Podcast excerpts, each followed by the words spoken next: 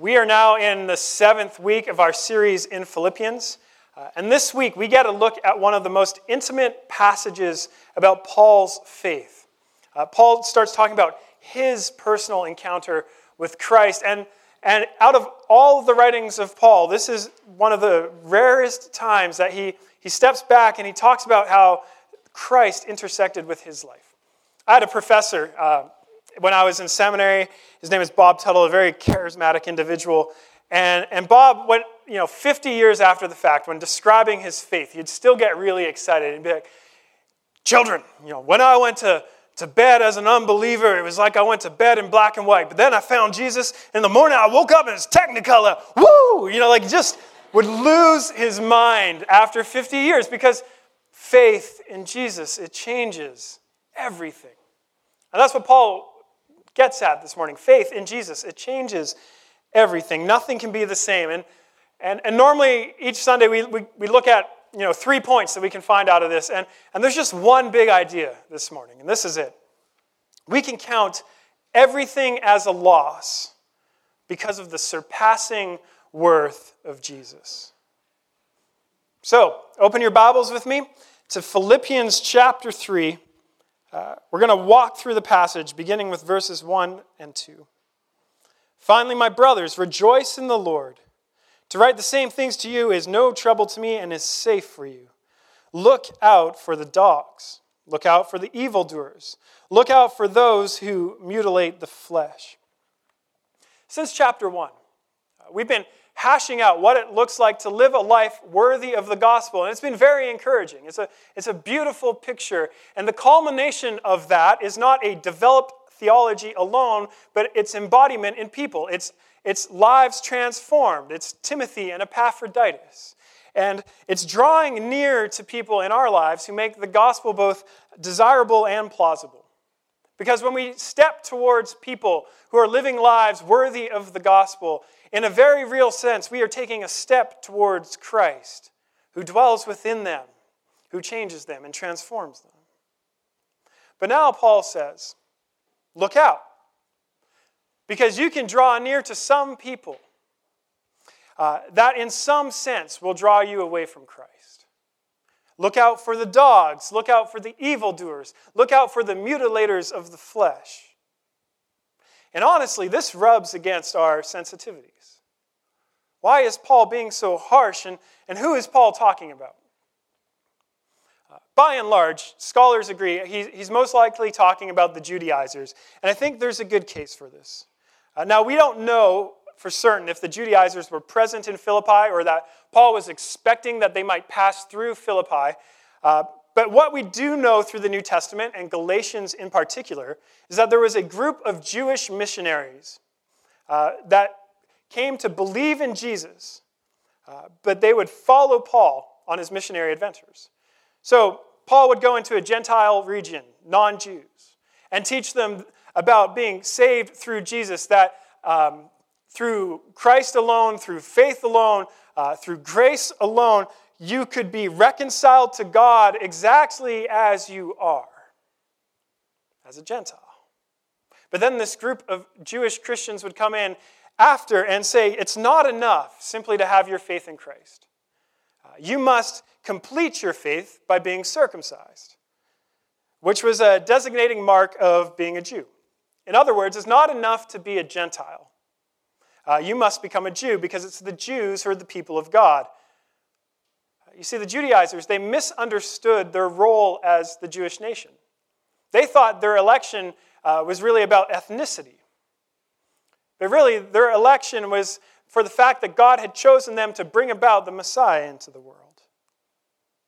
And so, Paul, he serves some harsh words to this group of people because they fundamentally misunderstand what God has done in Jesus Christ.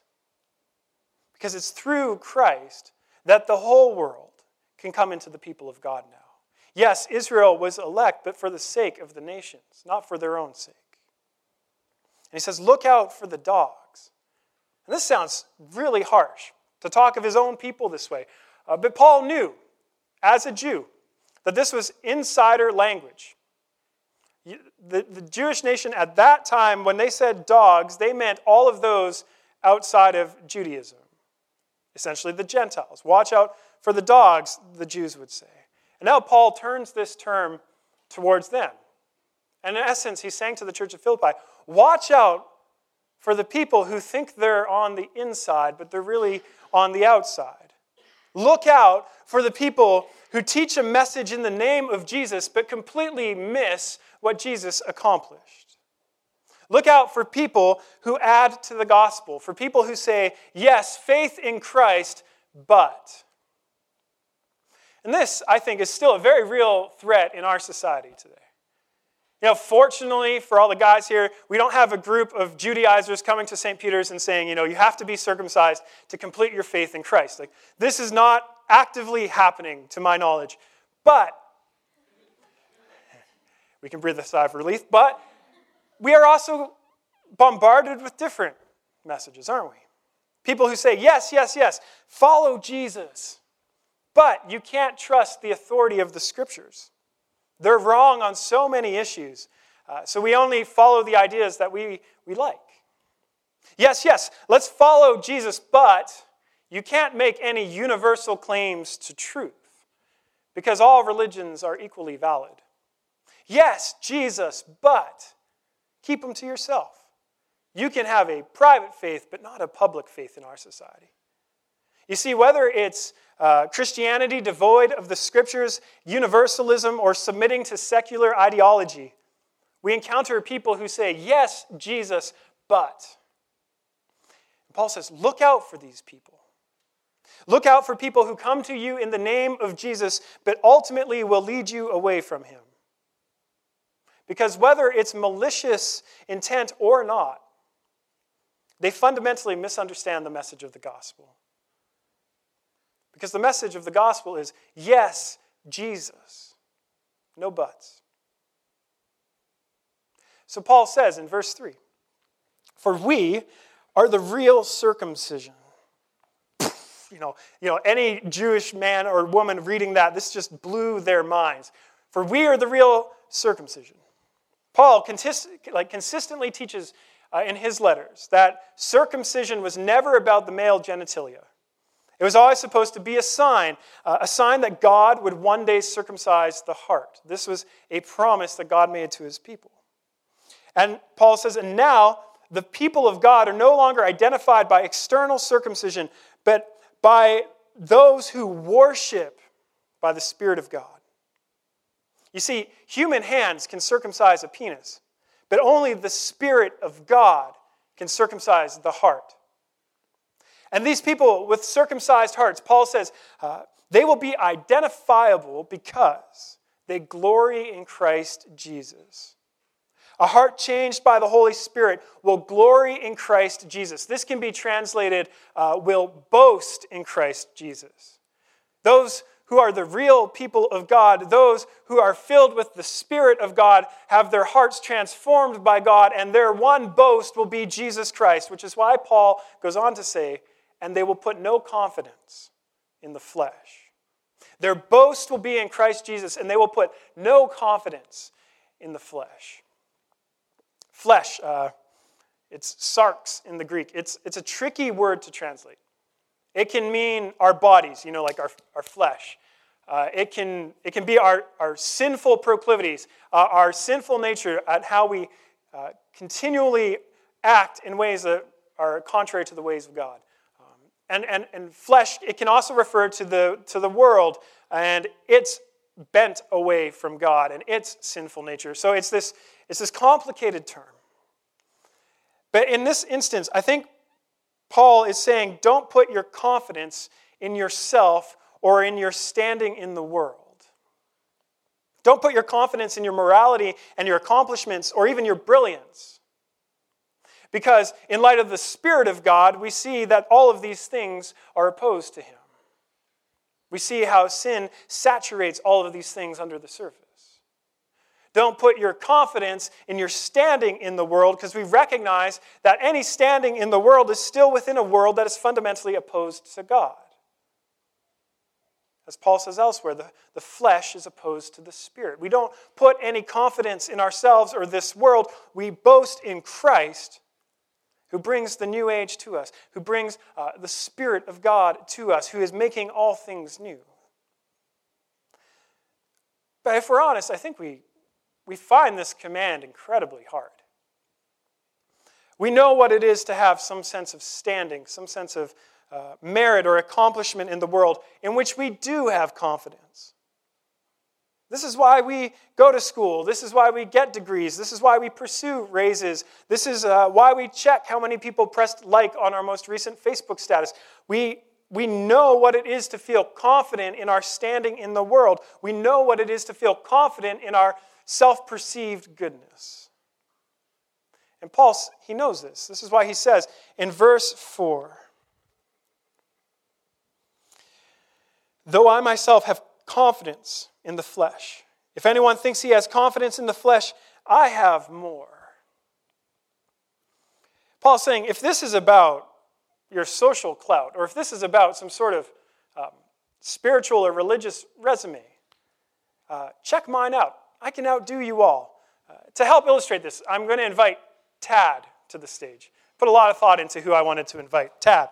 Um, so I'm, I'm going to give Tad um, a book for each of the marks that Paul describes. And, and keep in mind, for each book that I give Tad, this is, um, this is a description of how Paul sees himself. This is a description of his self understanding within the world. So the first thing he says, let's, let's go with the uh, Greek English lexicon of the New Testament. Um, the first thing he says, circumcised on the eighth day. So, so in other words, uh, completely obedient to the law. You know, uh, to, to the letter, circumcised on the eighth day, uh, of the people of Israel. And, and, and this second mark is a statement that Paul wasn't married into Judaism. He wasn't, um, you know, adopted in. He didn't convert. He was born into it, which set you apart as a Jew. Uh, the, the next mark, uh, the tribe of Benjamin. Uh, there's a lot of dispute about this one. In essence, there's this perception that the tribe of Benjamin um, had, had special esteem for certain accomplishments.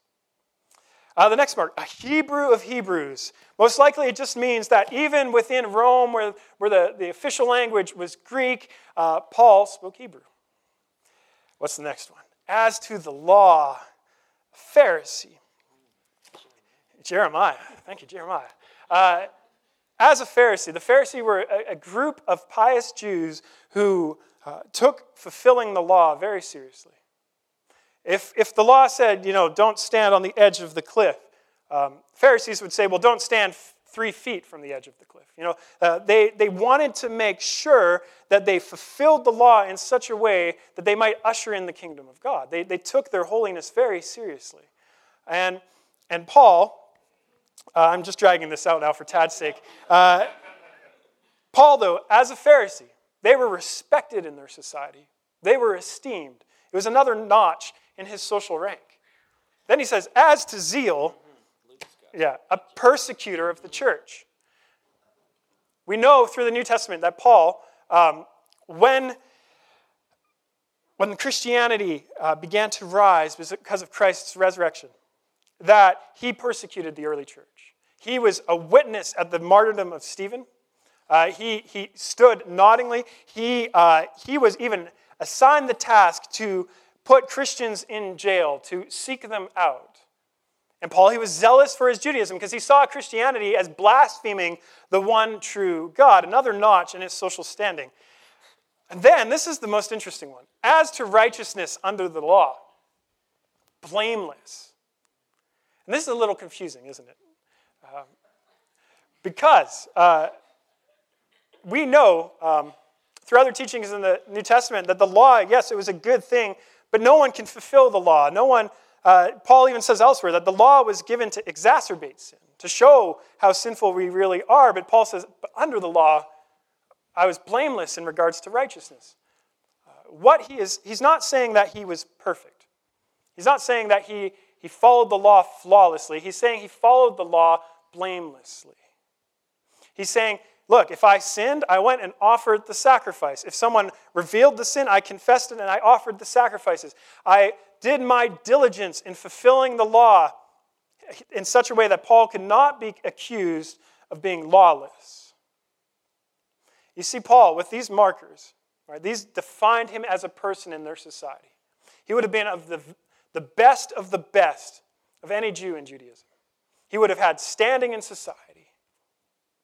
And then that's what makes verse 7 so powerful. Whatever gain I had, I count it as loss for the sake of Christ.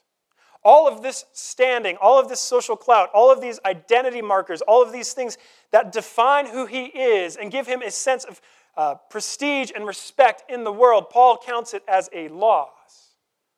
It's not about his impressive spiritual resume. So, Tad, you have these things that define you. What do you have to do if you're going to grab a hold of Jesus? What if I said, grab a hold of Jesus Christ? First, wipe the sweat off my brow. Wipe. there you go. Thank you. So, oh, oh. oh, oh, oh. That is I'm It's good. Thank you, Chad. You got a seat. You see, I'm learning to count my commentaries as a loss. You know, not going to worry about them, other than Mike's Greek New Mexican. I'm sorry. It, it, we'll work it out later. Uh, only, though, only in comparison to Christ can Paul count these things as a loss. Because it means practically uh, that we have to lose whatever it is that we held on to that defines us, whatever it is that we valued, whatever it is that uh, may even have been good things in order to gain Jesus. Not once does Paul say that his Judaism was a bad thing, it was a good thing. But he counts it all as a loss in light of how Christ fulfilled it for him. Which means for Paul, he had to let go of the righteousness he thought he had under the law. He had to let go of the respect and honor he held within society. And the question is, though, what are the things that we hold on to that define us that we have to let go of? That we have to count as a loss? In our culture, I think the biggest one is our moralism. The sense that our performance, that our ability to do right, our, uh, our care for the poor, our desire to be good people, um, our self perceived goodness as a result, we have to count that as a loss. Because it doesn't matter how good you are in your own eyes. Uh, everyone in our society has to then let go um, and count as loss the you can earn it mentality. Right? Consumerism embeds this in us. We think if I just do the right things, if, I, if I'm just a good person, then God will owe me. And if there is a God, like if you're doubting that, you've surely said at some point, like if there's a God, surely He will recognize that I was a good person and He will reward me. This text says, no, we have to count any sense of uh, entitlement to God or any sense of accomplishment or self goodness as a loss. These things don't count as righteousness before God. And this is the next one, I think, though, is one of the, the hardest ones our intellectualism. Now, let me say very clearly I'm not saying we throw our minds away, I'm talking about intellectual superiority over faith. This intellectual ego we can have towards things of faith. Uh, listen to this brilliant rewriting by an Australian scholar. Uh, his name's Michael Bird. And he takes this passage we are studying and he rewrites it um, through the lens of what it was like for him to leave a secular uh, intellectual culture and become a Christian. So, some have great confidence in skeptical scholarship, and I once did, perhaps more than anyone else. If anyone thinks they are assured in their unbelief, I was more committed born of unbelieving parents, never baptized or dedicated on scholarly credentials, a PhD from a secular university. As to zeal, mocking the church. As to ideological righteousness, totally radicalized. But whatever intellectual superiority I thought I once had over Christians, I now count it as sheer ignorance. Indeed, I count everything in my former life as loss because of the surpassing worth of knowing the historical Jesus who is also the risen Lord for his sake, I have given up trying to be a hipster atheist. I consider that old chestnut pure filth. That must be an Australian thing. Uh, in order that I may gain Christ and be found in him, not having a CV that will gain me tenure at an Ivy League school, but knowing that I've bound myself to Jesus, and where he is, there I shall be also. Michael Bird knows what it, the cost of abandoning his intellectual superiority. Doesn't mean he threw his mind away, he's still brilliant. But he sees that it's not an advantage over faith in Christ. Paul, when he says, I suffer the loss of all things, though, you have to understand this was significant. This wasn't just hypothetical for Paul. It wasn't like he had some faith locked away and he went on living life as it was. Paul lost his entire um, social circle. He would have lost respect among the Pharisees. He would have been seen as a blasphemer among his old friends. He would have lost friendships. He lost a permanent home. For all we can tell, from the point that he was saved, he never once had a permanent home from that point onwards. He lost consistency. He lost um, privilege. He lost doors being opened because he was trained as one of the greatest rabbis in the uh, Jewish nation at that time. He knew what it was to suffer in losing these things, in letting go of these things, in letting go of the marks that set him apart within the world. And I think we, we get this. Uh, when we follow Jesus, it doesn't come without loss and it doesn't come without suffering uh, for claiming that he is Lord over our lives. Um, you don't even have to try now to, see, to find ridicule in our culture directed towards Christians. Um, you'll be mocked, you will be called dumb, uh, you will be called a caveman. Uh, worse, people will accuse you of being bigoted on the wrong side of history and against the times. You're just ignorant. You uh, will be scorned for your modesty.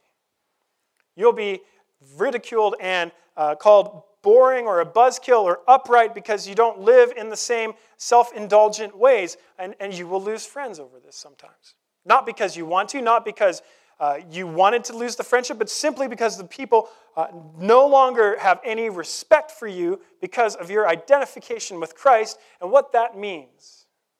You will lose reputation and status in the world's eyes. You will suffer the loss.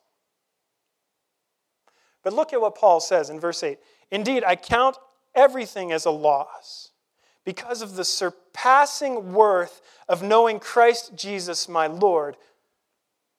For his sake, I have suffered the loss of all things and count them as rubbish in order that I might gain Christ. Rubbish in the Greek is skubala. It means crap or dung. Uh, and Paul in light of the surpassing worth of Christ, he sees everything in his life before that moment as skubala, dung. Everything he once held dear, everything that defined him, even if it was a good thing, Paul sees it as rubbish compared to the surpassing worth of Christ. Even the suffering that comes with losing those things is nothing compared to what is gained in the surpassing worth of knowing Jesus Christ. And this is where Paul gets really personal. My Lord. This is the only time in all of his writings that he says, Jesus Christ, my Lord. This is not just intellectual assent. This is not just believing the right things. This is a deeply personal and experiential encounter with the living Jesus. Because at the end of the day, simply thinking the right things isn't enough to suffer the loss of all things. But possessing Jesus, if he's my Jesus, is enough to count everything as rubbish and to leave it behind, even the good things. Because to be made Christ's own surpasses anything we leave behind. If Christ is our future, that means anything that lies ahead of us is always better than anything we could ever leave behind. Anything we pursue for His sake will always be better than anything we leave behind for His sake. But why? Why is that true? What's so great about Jesus that, that Paul would leave his religious elitism behind? What's so great about Jesus that Christians throughout the ages will abandon uh, comfort and entitlement and living for themselves and, and pursue Christ alone? Paul says he counts it all as rubbish in order to gain Christ, and continues in verse 9, and be found in him. Not having a righteousness of my own that comes from the law, but that which comes through faith in Christ, the righteousness of God that depends on faith. So, not having a righteousness of my own that comes from the law, but that which comes through faith in Christ, the righteousness of God that depends on faith. Not the righteousness of my own. If you have a Bible, underline that.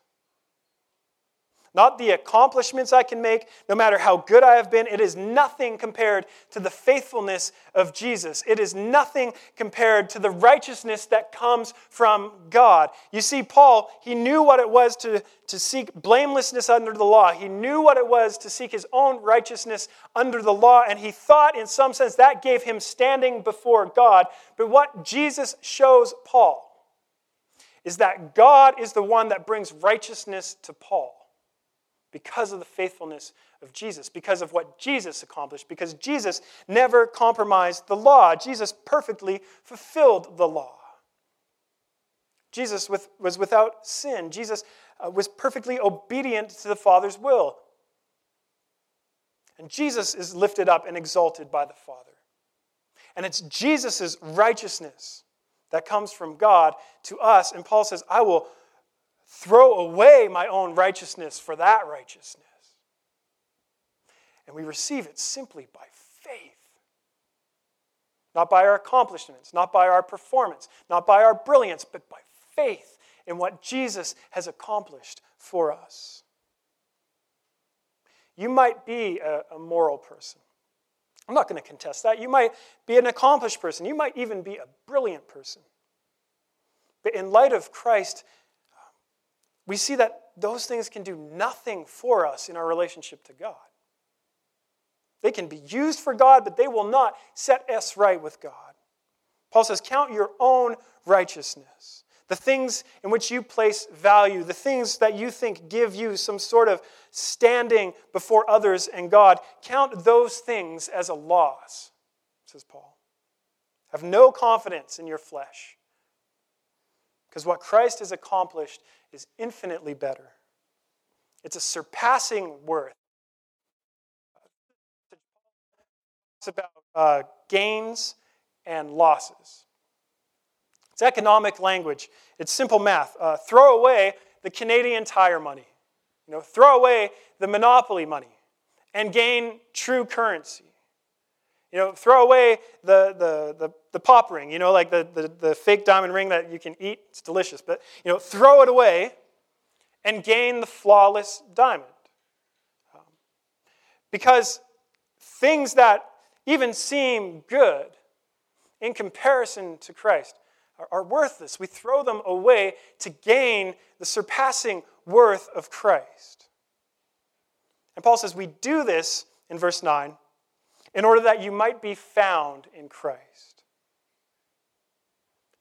Paul's pursuit is to be found in Christ. And, and that leaves us asking, well, what does that look like? What, do, what does a life found in Christ look like? Look at verses 10 through 11. That I might know him in the power of his resurrection and may share his sufferings, becoming like him in his death, that by any means possible I may attain the resurrection from the dead. Paul, he knows losing things, uh, leaving it behind, it's not easy, it's hard, and it entails suffering. But he also sees that this is what it means to be found in Christ. Because Jesus suffered the loss of all things. Because Jesus, although he, he was in the form of God, um, emptied himself, becoming in the form of a man, becoming a servant, becoming obedient to the point of death. Jesus emptied himself and suffered the loss of all things. But it wasn't just for the sake of death, it was for the sake of resurrection. Jesus paved the way for us so we could know that out of death can come life. And Paul knows that whatever suffering comes our way, whatever little deaths we have to die every day, that we can discover the power of resurrection. And that life comes bursting forth where we'd least expect to find it in suffering because of our allegiance to Jesus. In, in picking up our cross and dying to our self desires and our selfishness and, and aligning our lives in a way that looks more like the obedience of Jesus. That we can encounter the power of resurrection in this, and we have the hope of ultimately attaining the resurrection of the dead. Again, there's always more waiting for us than anything we ever leave behind. Paul gets this. Which brings us to our, our last point. Uh, the God who began a good work in you will bring it to completion at the day of Jesus Christ. This is the thesis of Philippians, chapter 1, verse 6. And in between now and then, Paul says, press on, because resurrection awaits us. Look at verse 12. Not that I'm, I've already obtained this or am already perfect, but I press on to make it my own because Christ Jesus has made me his own. Which we all say, Thank you, Paul. The Christian life is not about attaining perfection within ourselves, it's about attaining Christ. Paul says, I press on to make being found in him my own. I press on that my life might look more like his, to be found in Christ, but he does it and this is what I love about his motivator because Christ has made me his own. You don't press on because somehow that will assure your eternal trajectory. You press on because you're assured of your eternal trajectory. And you know that you are pressing on to the one thing that you want to inherit, the one thing that you know your soul desperately needs. And you're pressing on to the one who is always already pressed on towards you to the one who emptied himself for you, to the one who died for you, to the one whose graces you cannot outrun. You are pressing on towards him. We don't have anything to prove in our pressing on. We just have a person we want to gain in presence. Look at verses 13. Brothers, I do not consider that I've made it my own, but one thing I do, forgetting what lies behind. You know, forgetting the accomplishments, forgetting my self righteousness, forgetting the social standing I had, forgetting the comfort I had, forgetting everything I had. I strain forward to what lies ahead. I press on to the goal of the, the prize of the upward call of God in Christ Jesus. We gain Christ, we press on to attain Him straining forward, leaving what lies behind, um, looking forward to that day where we belong to Him, forgetting everything in the periphery and pressing on, leaving behind anything that impedes us, looking out for things that might distract us from Him. We press on towards Him. This means we have to give things up, and that is not easy. Uh, Julia, I got her permission to use this. Uh, when, she, when we moved to Vancouver, Julia, you know, pressing on sometimes entails leaving behind good things. Paul left behind good things. Julia had to leave behind her family, you know, 3,500 miles. Uh, she had to leave behind a, a, career that was finally taking off. We, she had to leave behind a church where she was loved and knowing. She had to leave behind friendships that she had never uh, had, like that sort of quality of friendship before in her life. And she moved here because she wanted to follow Jesus no matter what he asked. She had to leave behind some good things. She has to be in a city raising a little child without her mom nearby. But she presses on the prize of Jesus. And she would say, It's not because I'm so great, it's because I know that what I gain in Christ will outweigh anything that I leave behind. She presses on. And, I talk to so many of you. You know what this is like. To follow Jesus, you have to leave the home you know, and downsize, or you, you have to leave the career and go into a different career that's more in line with what you think God is leading you to do. You have to move across nations. But you do it because Christ is worth it. He's the gain. Anything that you lose is nothing in comparison. But sometimes um, pressing on means we leave behind the things we already know we're supposed to leave behind. Uh, for me, that, that meant when I became a Christian and started figuring it out, like breaking off an engagement and moving out of living with my girlfriend. And that wasn't easy, but I knew what Christ was asking me to do. And I knew that no matter how hard that may have been, gaining Him was better and worth it. And, and many of you know this tension. That God is calling you to give up something that you don't want to give up, and it looks scary, and you can't imagine your life without it, but you know that pressing on to Jesus means leaving this thing behind. I want you to be assured that you can know that gaining Him is uh, surpassing worth that will make this look like rubbish. But sometimes, and this is the harder stuff, I think, it's just the petty, everyday, simple things where we feel like Jesus is calling us to press on towards Him. Like, do not download music and movies on your computer, it's illegal. Press on. Be more like Christ. Don't steal. You know, um, press on. Stop going to food to comfort yourself. Go to Jesus. Press on. Stop leading uh, girls or guys on so that you can use them. Press on. Stop drinking in excess. Press on. And uh, stop driving like a maniac. Seriously, as a pedestrian, I fear for my life in this city. You know, press on. Drive more like Jesus. Press on. Stop spending all of your money on yourself. Press on. Like, get out of the debt that is weighing you down. Press on. Use your resources for other people. Whatever it is, the everyday stuff matters um, infinitely more often than the one off big time deals that we think will change our lives. No, it is the everyday little steps of obedience that will shape our faith in Christ. And in all these little things, it is challenging and it is hard but what we gain, the surpassing worth of Christ, makes these things look like rubbish. But, and I, I bet you already have a list running in your mind what, what I have to press on towards and what I, that might in, mean leaving behind. It's only worth suffering the loss of these things if you've caught a glimpse of the surpassing worth of Jesus. If you're here this morning and you're you're skeptical towards Christianity, or maybe you're even antagonistic towards Christianity. The only way this life that I'm describing will ever make sense to you is if you catch a glimpse of the surpassing worth of Jesus. Because if you don't, it'll be, never be worth the cost to follow him. It's too much. Because if, if this is the only life you have, if between your birth and your death, like that is it, it is a huge gamble to uh, radically sacrifice for the sake of gaining Christ if you, if you don't know what you're gaining.